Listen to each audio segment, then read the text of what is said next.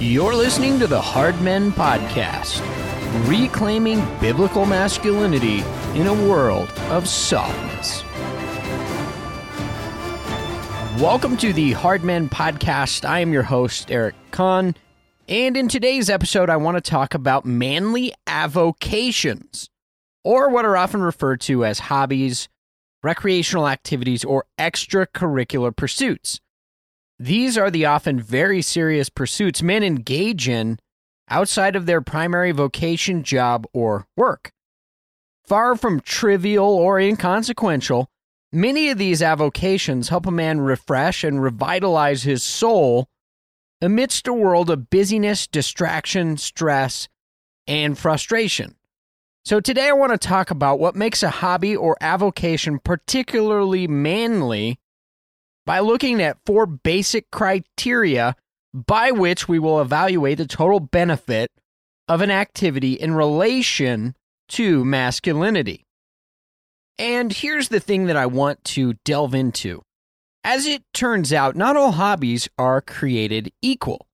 Some are inherently more or less beneficial to the pursuit of masculine virtue and overall happiness for men. Some hobbies are deeply rejuvenating, while others are more like junk food. They provide us with a cheap distraction without adding much nutritional value to our souls as men. So, I'm going to be talking about some of those common activities and how to determine what has maximal value for the masculine soul. It's also worth noting that in today's supposed gender neutral society, it's common for people to attempt to suppress the notion that activities could be more or less attractive or beneficial to one sex or the other. Seeking to dispel the obvious creational realities of the differences in the sexes, social scientists have conditioned us to think of activities as gender neutral, and so attempt to erase categories like manly movies, chick flicks, or inherently masculine or feminine hobbies. Yet, as Harvey Mansfield points out in his book, Manliness, research clearly reveals what we've known from common sense for ages that men and women are by and large attracted to two very different lists of activities and spheres of interest. Men gravitate toward hunting and shooting and working with their hands in the garage, the wood shop, the yard, or with power tools on the house. On the other hand, women are more likely to be interested in scrapbooking, quilting, interior decorating, sewing, gardening, cooking, or other housekeeping related tasks. These differing interests reflect real sex differences in men and women. As workers and warriors, men are more competitive, they are physically stronger and more aggressive, and they are inclined to spatial mechanical applications of intellect and skill. As creative beautifiers, women, on the other hand, possess less aggression and physical strength. They are more relational, they're more nurturing, and they focus more on creating a satisfying existence for their tribe within an established space of security and protection. Men are more daring risk takers, while women prefer greater degrees of safety.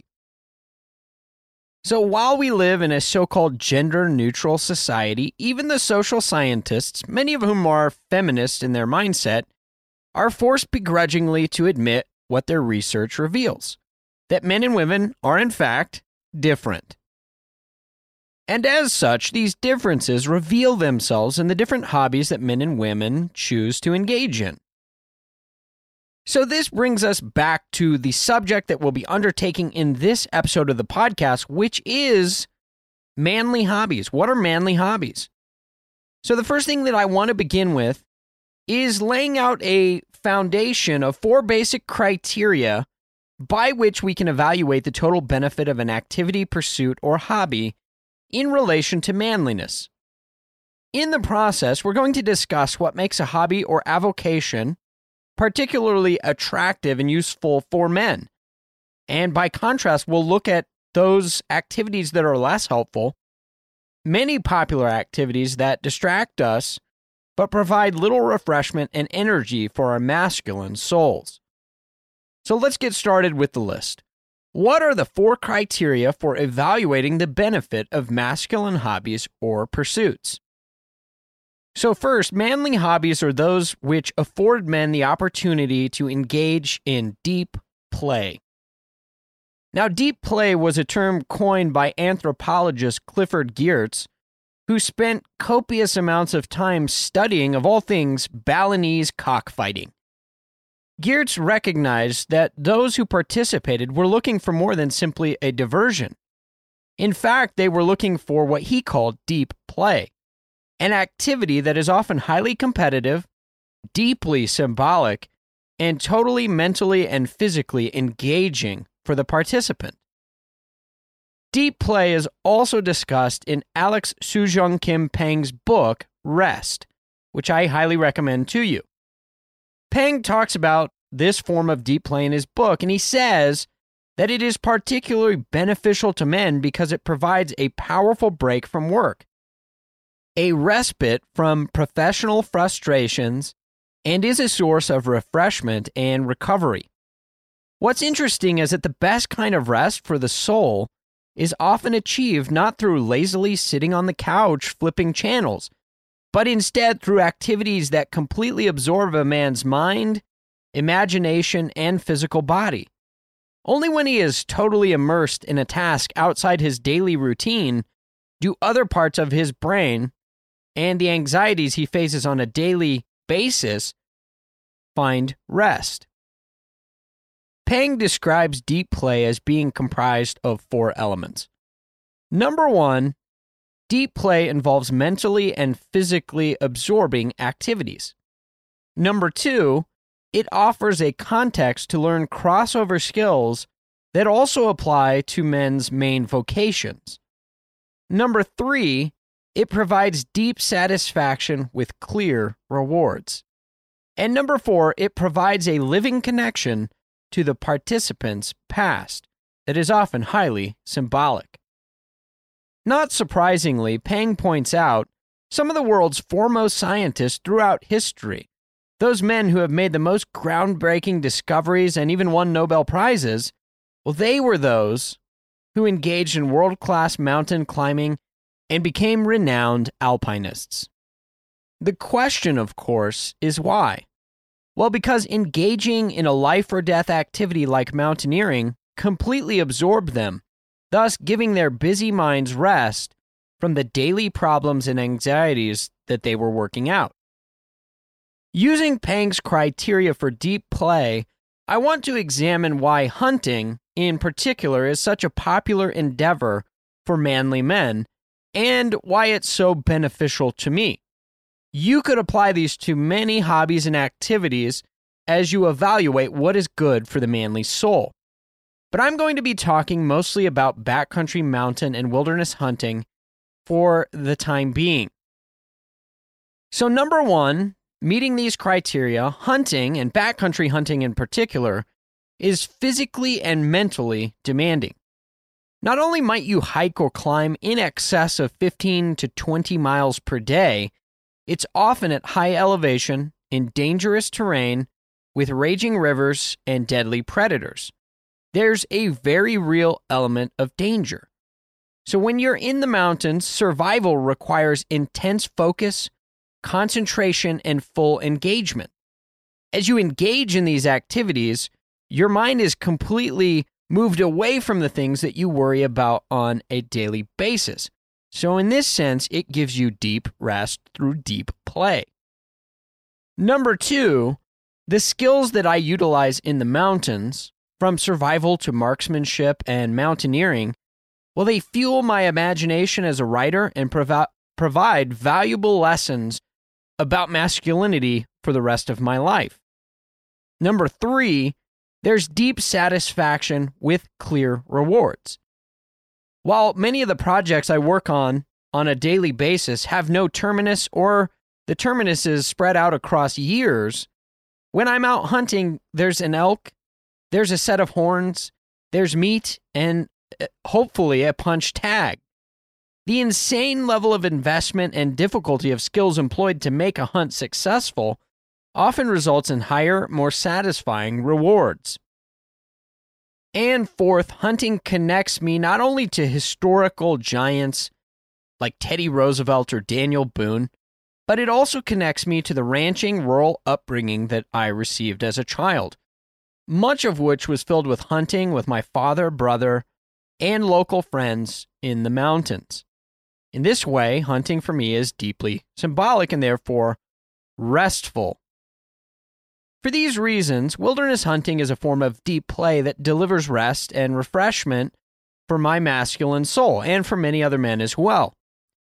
Now, for others, it might be an ultramarathon, it might be a triathlon, or a week long backpacking trip through the Sierra Nevadas. It might be tennis, it might be rowing, it might be alpine skiing. It might be kayaking, rafting, or mountain biking. Or it might be a weekend in the woodshop building furniture, or, like my father, a weekend spent in the garage overhauling his truck engine. But I want you to notice something else about deep play. It's a very first hand activity that you personally engage in with your own two hands. It is not a vicarious, aspirational form of living. As Pang points out in his book, you don't get the same benefits of rest and recreation or recreation when you're playing cards, video games, or simply watching TV. These activities surely have their place, but remember, they're sort of like the fast food of the hobby world. They provide quick, easy entertainment or distraction, but they lack quality nourishment for your masculine soul and so they do not possess long term benefits. Now, as we've been talking about and have talked about before, men need whole souled, whole bodied engagement with the world. We need less porn, less screen time, less Call of Duty spectator sports, and more getting dirt and splinters in our own two hands. We need to spend less time pretending to conquer or watching others conquer and we need more time actually conquering out in the real world ourselves. We need calluses from engaging with the world. We need sore backs from carrying real loads. And we need the satisfaction of real, not imaginary, conquest. So I would encourage you men to find hobbies and avocations that demand your total engagement both physically and mentally. They should be challenging. They should be satisfying. They should give you deep pleasure and a sense of clear reward. They should force you to deepen your masculine competencies and your skill sets. They should be rich with the kind of symbolism that nourishes your soul and fuels your life's work. Moving on now to point number two as a criteria for evaluating the benefit of a manly hobby it should fuel your creational identity. In Genesis 2 5, scripture tells us that there was no man to work the ground. One verse later, God created man out of the dirt of the earth. Adam was formed from Adamah. These are the Hebrew words for ground or land and for man. You can see that man comes out of the ground, even in the way that the word itself in Hebrew is structured. In his very name, man is organically connected to the earth and made with the purpose of working and cultivating the land. It's equally interesting that the very first place God puts Adam is in a garden. And the very first task that God gives Adam, this gardener made out of the dirt, is to name the cattle, the birds and the wild beasts of the field. And we see this in Genesis 2:19. In studying the animals intimately, Adam is not only categorizing and naming, but he was also fulfilling his dominion mandate from Genesis 1:26. It was his mission of taking dominion or ruling over the fish and birds and beasts on the earth. Later in Genesis 2:15, man's key roles in creation are spelled out as working and keeping or cultivation and protection. On the one hand, man is a cultivator, he's a builder, and he's a fruit maker. On the other hand, he's a warrior, he's a protector, and he's a defender of both his people and his land. Man was made to live in close connection with the land and its creatures, both as a warrior and as a worker. Until the mid to early 20th century, the world was an agrarian world, and so man's organic connection to the land was often taken for granted. People like Thomas Jefferson understood the importance of self sufficient rural populations as the basis for democracy. New Testament listeners comprehended the vast array of agrarian metaphors and parables that Jesus gave, because even most city dwellers in that day and in the Old Testament possessed some form of productive property and often worked the ground, again, in some fashion. This is a reality, however, that is alien to most Americans, and very sadly so today. Most Americans today live in a highly urbanized, Western, post industrial liberal democracy that has done everything in its power to divorce man from the land and from its creatures. Our agrarian amnesia has been around so long that we fail to see the value of interacting with plants, animals, and geography, and so people treat them like throwaway interests. Aldo Leopold summed up the problem when he wrote, quote, There are two spiritual dangers in not owning a farm. One is the danger of supposing that breakfast comes from the grocery, and the other is that heat comes from the furnace. End quote. Now, here's the point that I'm driving at. Men's hobbies, in some measure and to some extent, need to bring them back into close relationship with their created identity. If you really want to feel alive, if you really want to replenish your soul and feel deep satisfaction, you need to go back to your roots, which are firmly planted in the soil of the earth.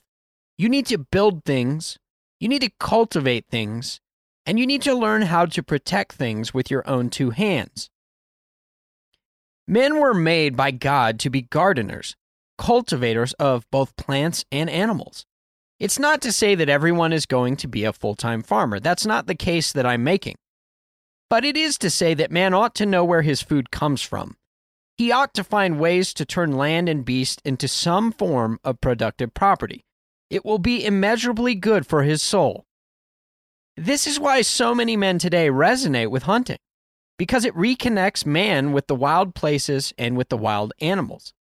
There's something powerful that happens when you mount a horse, a magnificently powerful creature brought under man's rule, and you ride out into the wilderness. You track down another species of a thousand pound mammals. It's transformative. It's also why the Whole Foods, organic food, backyard gardening, and chicken raising movements have been so popular over recent decades.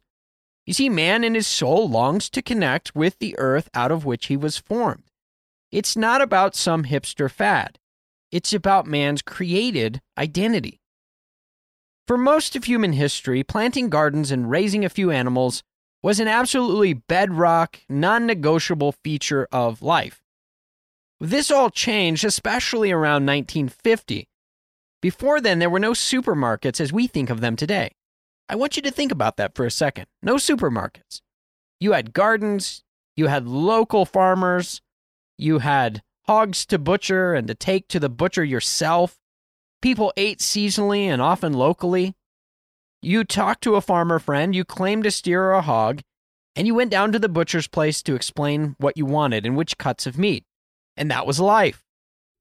What's absurd is sitting in a carpet walled cubicle for eight hours a day and having zero appreciable skills when it comes to land, animals, or upkeep of your own home. Being so specialized in clerical corporate drudgery and nonsense, we have to pay someone else to literally do everything for us. This is, my friends, a historical anomaly, and it's rather unmanly. It goes against your created identity. And so here's my point men ought to find ways to engage in hobbies that return them to the productive property of soil and beast in some fashion.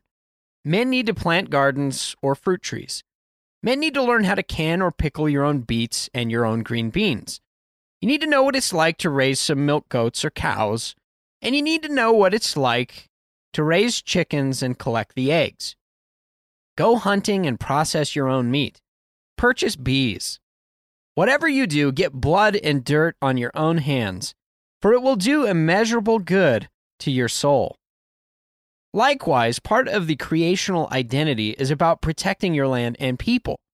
As warriors, men need to invest in hobbies that teach them how to kill a man with their own two hands. You think I'm kidding, but I'm not.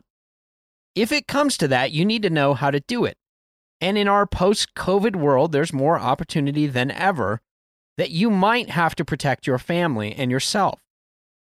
It's a good idea to invest in hobbies like mixed martial arts. Sign up for handgun training. Go to the range and practice as often as you can. Learn dry practice drills in the home. Take your boys and your male friends and go learn how to spar with them at the gym. Again, men, this will do immeasurable good to your soul, for you were made for these things.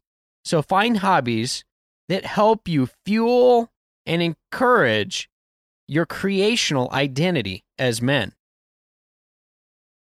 Now, number three, in terms of evaluating hobbies, your hobbies ought to sharpen your tactical virtues. Men need to engage in activities and hobbies that encourage and sharpen the tactical virtues discussed in my recent episode about gangs. And these are the virtues physical strength, mastery of skills, courage, and participation in an honor group among other men. Again, there are many activities that will sharpen these tactical virtues, but I'll use hunting as an example of how a hobby can inspire and sharpen you as a man. So, first, hunting, at least certain forms of it, requires physical strength. Especially with wilderness hunting, you have to be in pretty ideal physical condition. There are literally miles to be pounded out on the trails. There are steep avalanche chutes to ascend. There's early mornings that turn into late nights. There's chronic exhaustion and blistered feet. There's brutal packouts with a thousand pounds of meat on your back.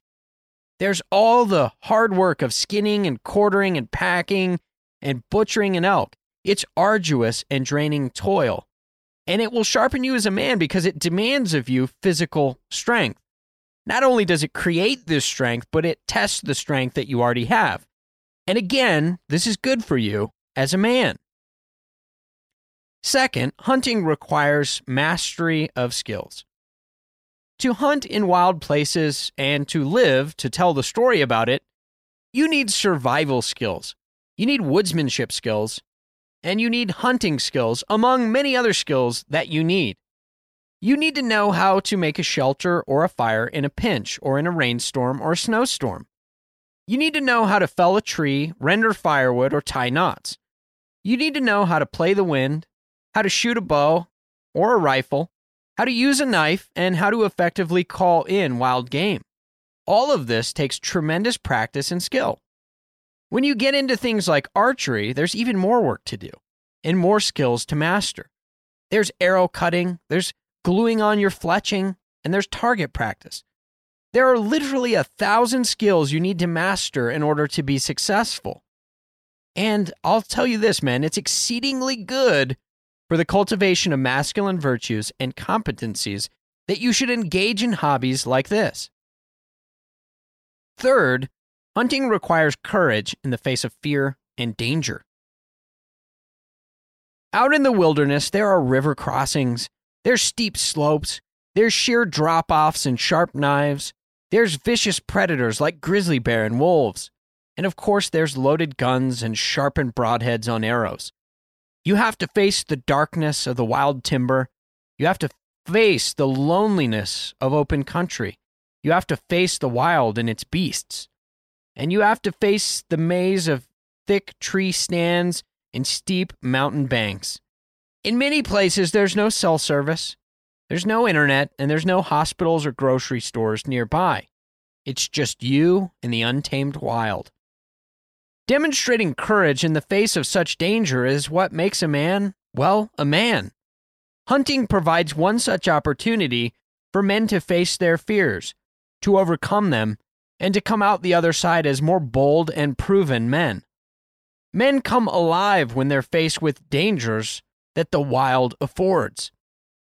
Teddy Roosevelt described the purpose of hunting well when he said, quote, The mere fair weather hunter who trusts entirely to the exertion of others and does nothing more than ride or walk about under favorable circumstances and shoots at what somebody else shows him, well, he is a hunter in name only.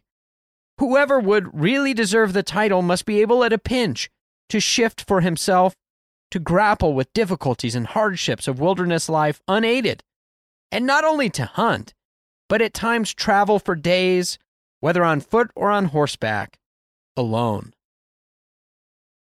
This leads naturally to the fourth point, which is that hunting enrolls a man in an honor culture among other men. Those men who can do what Teddy Roosevelt said a hunter ought to be able to do, well, they will be respected, revered, and honored among other men and other hunters. Ultimately, this is what trophies on the wall, this is what epic tales of hunting prowess around the campfire, and this is what photos of monster bucks and bulls are all about. Men gaining respect in the eyes of their peers. When you take a 350 inch bull, chances are you're a man's man who's mastered certain skills, who possesses real strength, and has faced his fear with raw courage. We hunt for the meat, for the horns, but ultimately, we hunt for the glory. In this way, hunting serves as a unique rite of passage for boys as they enter manhood. Now, I can recall when I was a boy, my dad took me elk hunting with our older friend George, who was a local rancher. I was 13 and I'd never killed an animal until that trip. I'd killed my first cow elk with my grandpa's 30 6 that hunting weekend. It was a 1903 Springfield built in 1943 by Remington that had since been sporterized for the purpose of hunting. Now, after I'd killed the cow, George was helping me skin the animal. And at some point, he dipped his hand in the blood and he touched my face, leaving the handprint of blood on one of my cheeks. And he said to me, in all seriousness and gravity, The Ute Indians hunted in camps just above where we are now. When a young man killed his first animal by himself, he was considered a man. Welcome to the tribe, young Indian warrior. It was a powerful masculine moment. The kind of moments generally absent from our urban culture today. What it was was an initiation into a manly gang, a sign of respect and honor among male peers. You see, men, and particularly young men, need to engage in hobbies that test and sharpen these tactical virtues. They need these rite of passage moments. And fathers, you can give these to your sons. They need physical strength, they need courage, they need testing of their competency, and they need to be placed in an honor culture of men where they seek glory and receive praise when they have acted like men. Now, fourth and finally, men need to find hobbies that can strengthen their gang. As I discussed in a recent episode, men need a gang of men to fight, work, and participate alongside in a shared mission.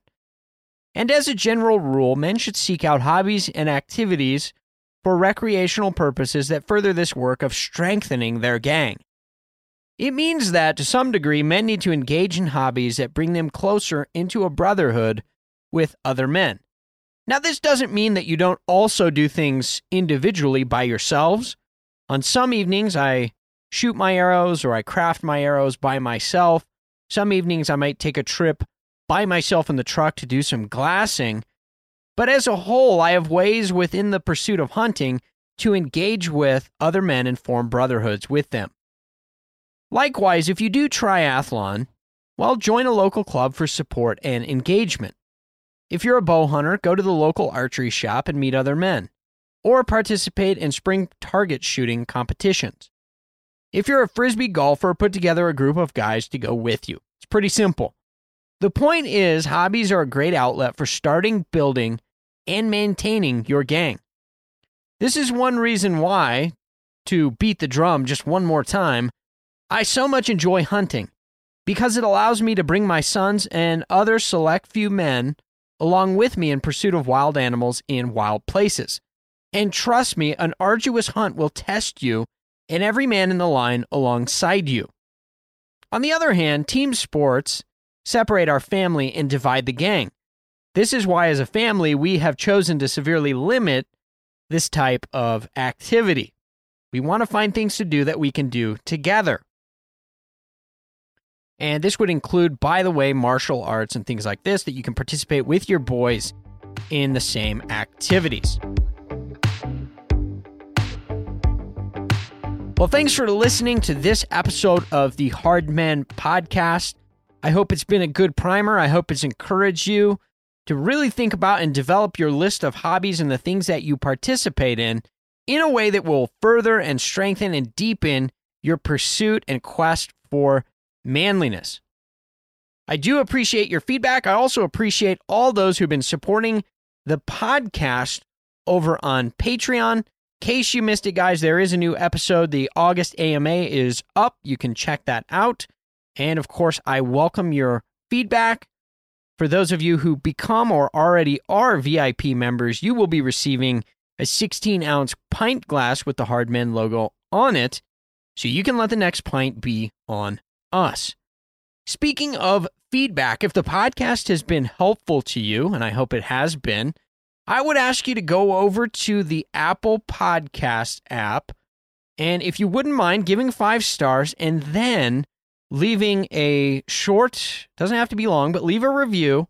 And this will greatly benefit me and it helps get the podcast out to many more people on Apple Podcasts as well. Of course, you can check out some references from this show in the notes below. You can also follow me on Twitter. That's Eric Conn, E R I C underscore C O N N. And you can find me at my website, ericconn.com, E R I C C O N N dot com. Until next time, men, stay frosty, fight the good fight, act like men.